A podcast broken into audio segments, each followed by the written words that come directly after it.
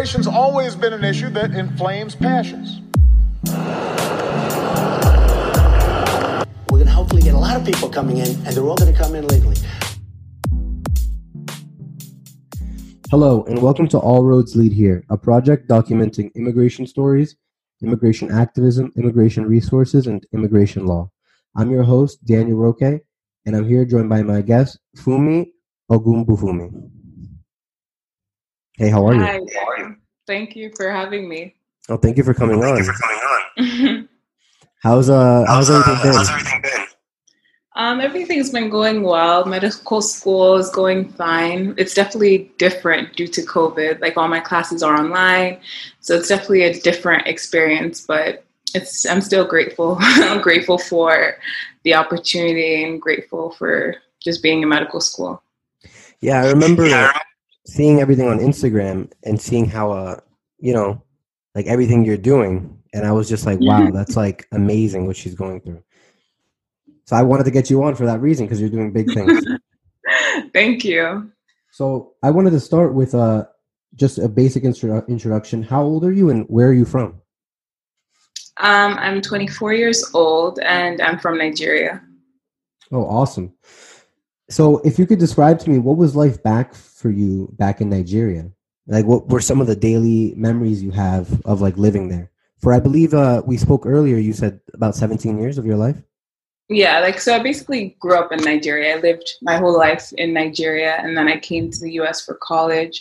Um, I think my parents tried to make sure I got the best education possible to give me um, just basically give me an avenue to make something for myself, basically give me the best of life and give me opportunities that would um, basically equip me to become a competitive applicant to US universities and come here and succeed here. So in Nigeria, I attended an American um, elementary, middle, and high school, and it basically followed the American curriculum and it gave me a great foundation academic wise, uh, academically, that let me come to the US and start college. And so I came here when I was 17. Um, I went to the University of Rochester in upstate New York, where I majored in cell and developmental biology and health, behavior, and society. And then um, I after I graduated, I did a two year master's program where we met at NYU.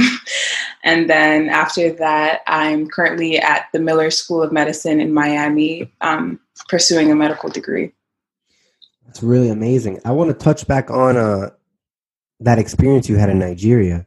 How was it uh or did you ever feel maybe a little different attending an American school growing up in a place where I assume I'm not sure that the majority of people don't attend schools like that. Was it different to you? Was uh was it uh did it affect you in any way?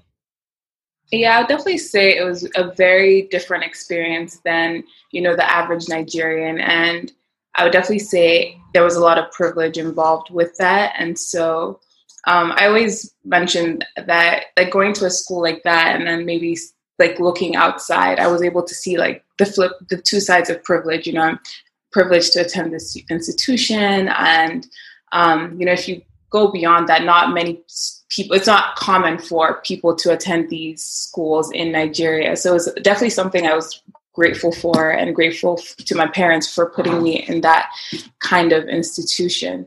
And when I say that, um, I always say that like I recognize the privilege I had in, in attending such an institution and I don't take it lightly because when I look into Nigeria and look at certain social issues, it's probably this is probably what pushed me also to pursue public health in undergrad and pu- public health in my master's is seeing that yes there's a lot of privilege in Nigeria there's a lot of money in Nigeria but at the flip side there are also a lot of avenues to help.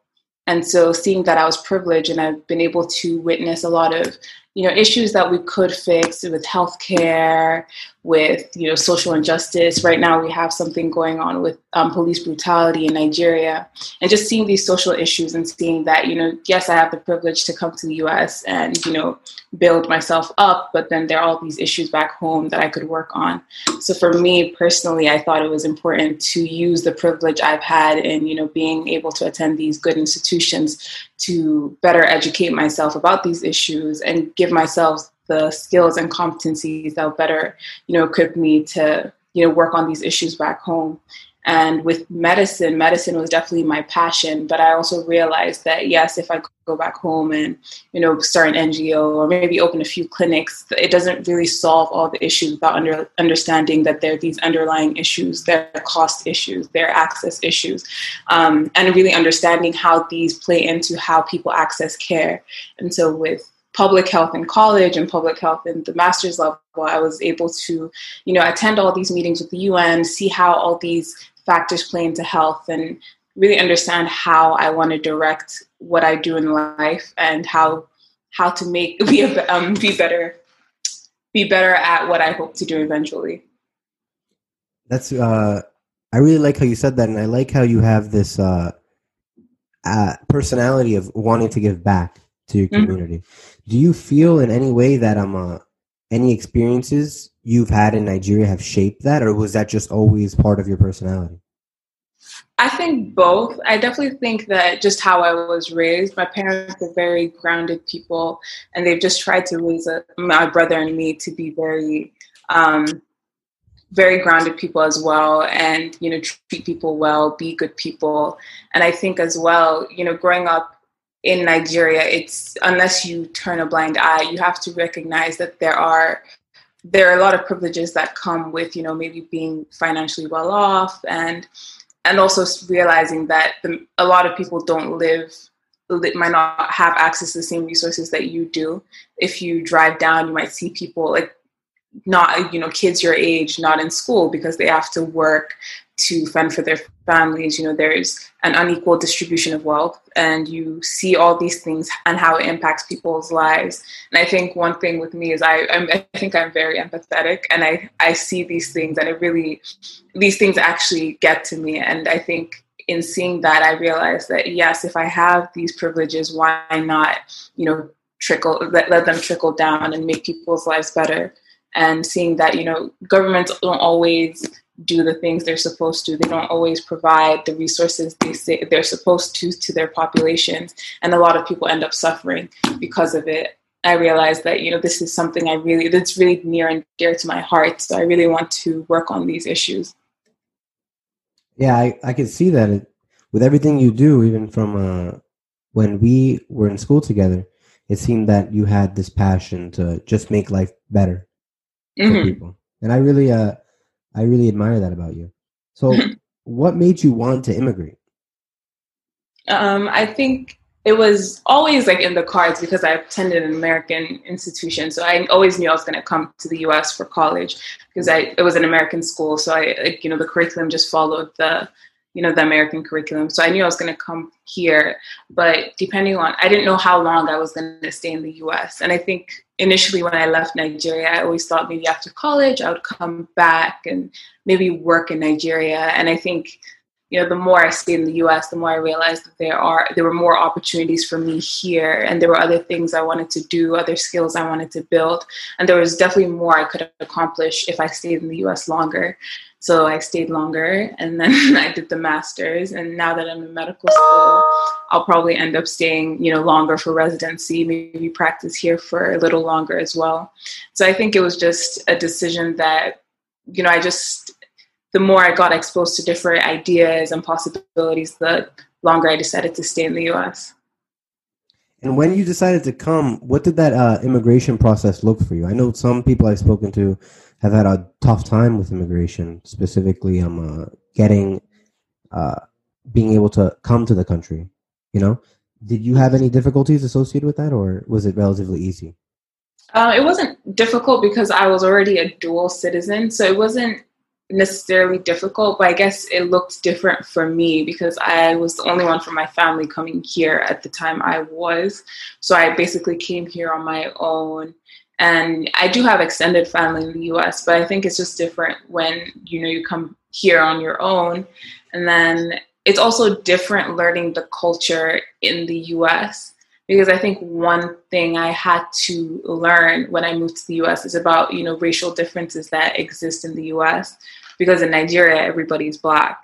And when you come to the US, yes, I'm still black. I didn't change that I'm black, but you know, it's be what being black um, is here is very different from what being black is in Nigeria and understanding that you know people respond to you differently because you're black here and uh, when I first got here, I was oblivious to a lot of things just because I had never experienced these things. And why would I? I lived in a country that was predominantly black.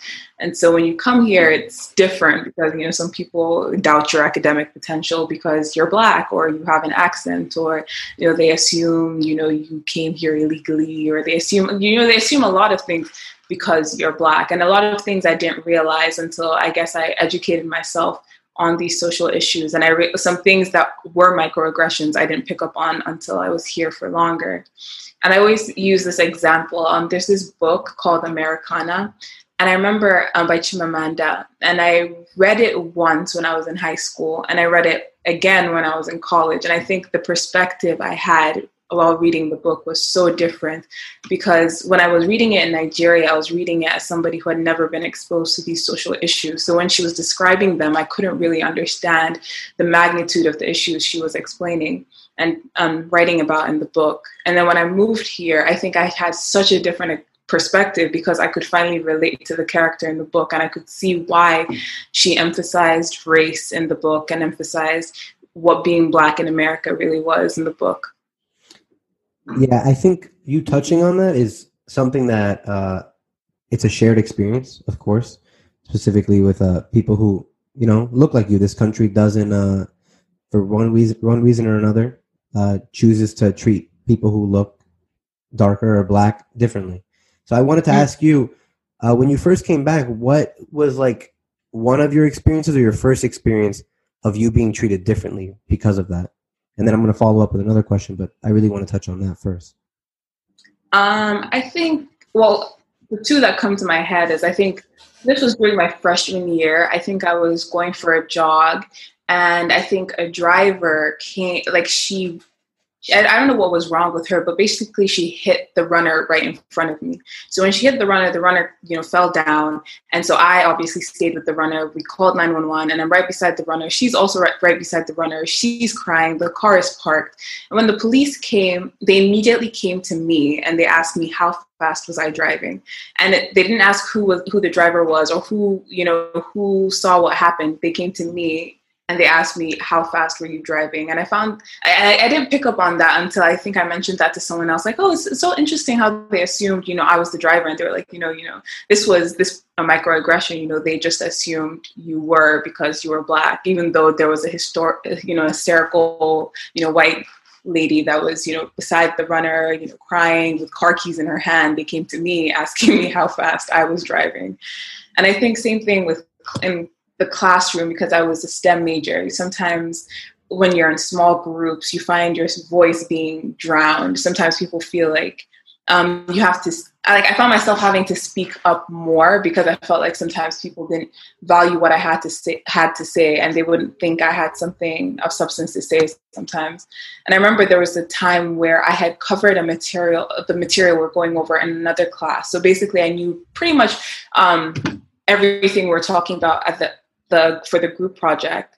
And i was trying to you know tell my peers oh this is how this goes. And everybody was just talking over me and nobody wanted to listen to what i had to say. And when we came to the presentation and people were asking questions my group didn't know what to say. My group because you know they weren't experts in the field. All they did was you know maybe a week's worth of research whereas i did like a whole course on this. So when they were asking questions the only person who was able to answer the questions was me. And i realized you know this is something else you know i have to deal with you know always having to speak up and you know prove that yes i know what i'm talking about. I think i'm a uh, women specifically black women tend to always have to show that they're twice as capable as anyone else. You know it's like a, yeah it's a curse because it's like you always have to be on your game. And I was wondering, um, uh, one, before we go into that, what are your goals for the future? And within those goals, what do you feel any pressure uh, being your identity and having to deal with that? Uh, what, like having to deal with that and accomplishing your goals?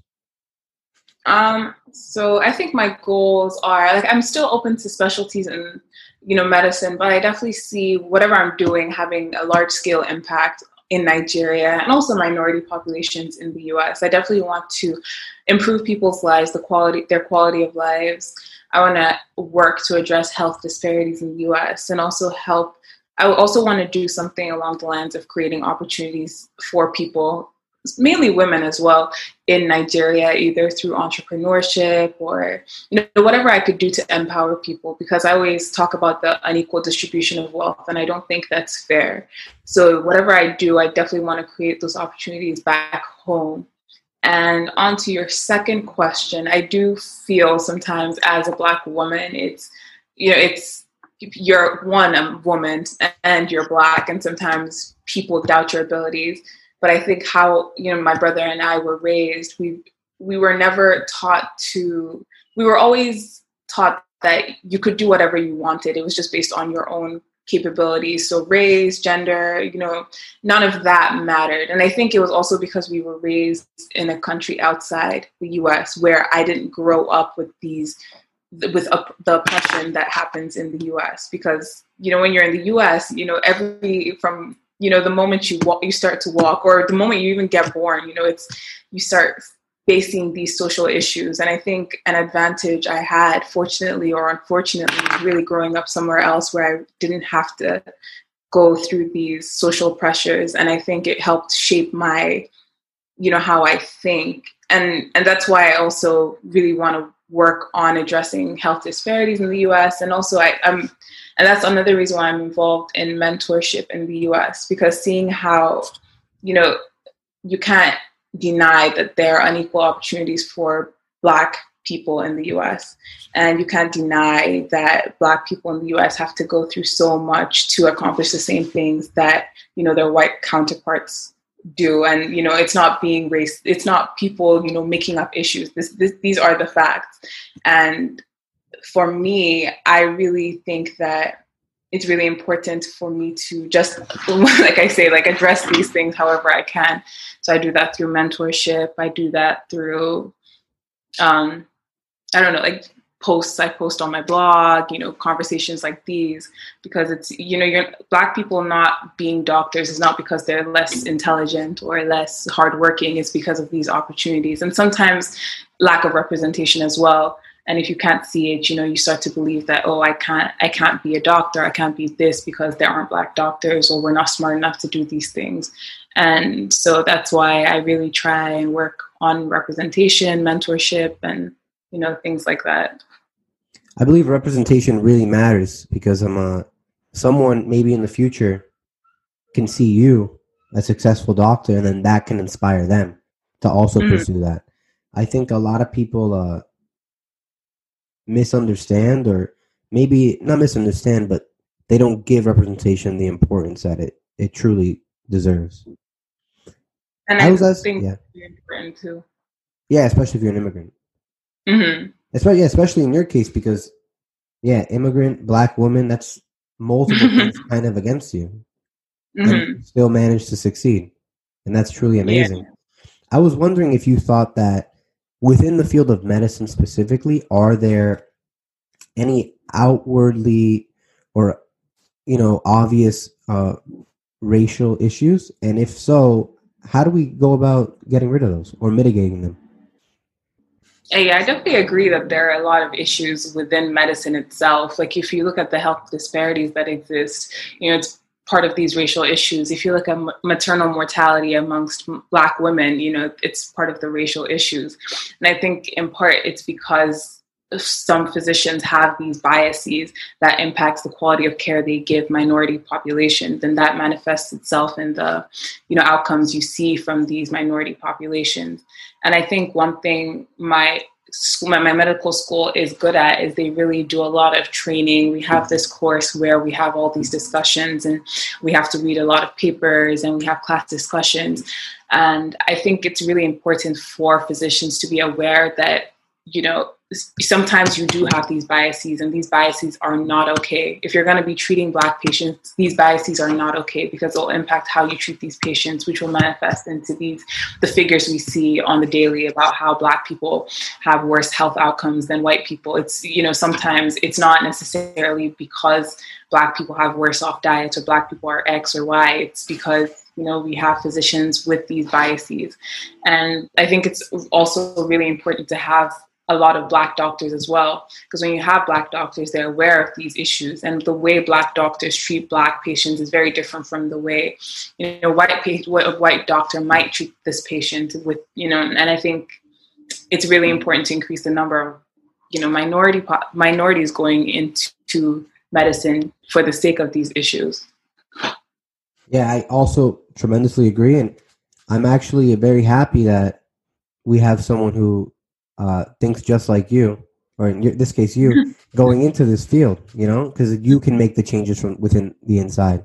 Yeah. That's really amazing. I want to ask you one final question so then, uh, so I can let you go, and I'm sure you're very busy with your schedule. so it's the question I ask to all my guests, and if it, it's the question, if you could give one piece of advice to someone about to immigrate, or maybe someone who's new to this country, what would it be? Um, I think I'll, two pieces of advice. It, it's a, it's very different from home, um, and you being identifying as you know, like for me, being identifying as black was de- very different from me identifying as black here, and it's it, it will be difficult for you. Some days are easier than others, but it will be a transition, and it won't always be an easy transition, but um, it does get easier, but it's important to be aware of these social issues, not because not only because it's important for you to be aware of what you've what how people perceive you, but just for your own, you know, safety and well-being, knowing what, you know, your skin color now means in this new country. Because there are certain things that I would have been oblivious to you know, maybe four years, five years back, but which could be potentially dangerous for me. And now just knowing more about the social dynamics in the US and understanding race, um, it's very it's very important to just be aware of these these issues. And also if you find yourself in a position of privilege, be cognizant of how, what your position represents because you know it's easy to get into a position of power and not realize that some of the words you're taking can you're, you're speaking can be taken and used against a population that you represent. And i don't want to you know call any names but it's easy to see that a successful black man who's unaware of social issues saying certain things and that being used as bible truth for all black people. So it's very important to be aware of your position and what um, the significance of the position you hold those are very uh, powerful words and very, very true. I think going back on uh, our conversation about representation, what you said at the end is uh, really true because you could have a position of power, but if you don't, if you're not aware or maybe uh, you don't know about the social issues, you end up representing your people, but in a bad way, mm-hmm. and that's not good for anybody. So, with all that being said, I want to thank you for sharing your story. That's all the time we have. And to our audience, remember we're all immigrants from somewhere. Thank you very much. Thank you for having me. Of course. Thank you.